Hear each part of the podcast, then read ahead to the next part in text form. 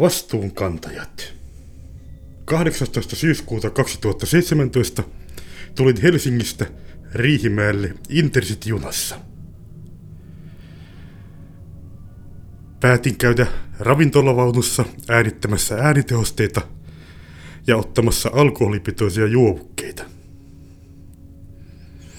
Jonkinlaisia äänitehosteitakin sain, mutta nauhalle tarttui seuraavanlainen keskustelu. Tekila ja kalita. Hei kuule, nyt tehdään kuule silleen, mä pystyn sulle, kun ei sulla ole kaveria tässä enää, joka sua niinku... Mä oon liikkunut aika paljon junissa, eikö?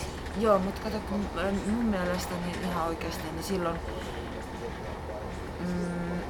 mä voin sulle sen yhden juoman niin tarjoilla, mutta älä missään nimessä, kato, kun mä oon vastuussa sinusta, niin niin kyllä se yksi riittää, eikö vaan?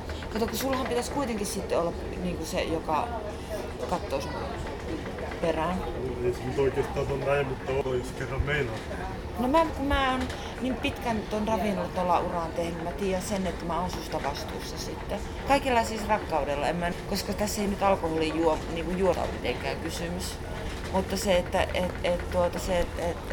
se olisi ihan eri asia, se olisi niinku mukana. Mutta mitä sä... Voisit nyt sitten olla haljaa. Joo. Näetkö sä mennä tonne pöytään tai yleensä niinku... Miten sä liikut? No, yleensä mä liikun, missähän täällä mahtaa olla vapaata pöytää. Niin, mutta näet sä ollenkaan niinku? En näe yhtään. Joo, no sit mä en tiedä kyllä tää on nyt niin erikoistilanne mulle,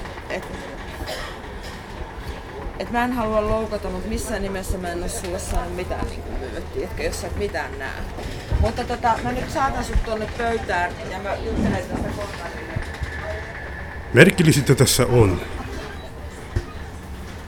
että nämä henkilöt, jotka haluavat ottaa vastuuta, kuvittelevat, että vastuu ei minulla sokkona ole tekemisistäni. Soitin VR:lle ja kysyin asiasta. Asiakaspalvelija joutui tarkistamaan, mutta VR:n kanta oli, että tarjoilija toimi väärin. Ei vamman takia voida kieltäytyä myymästä alkoholia.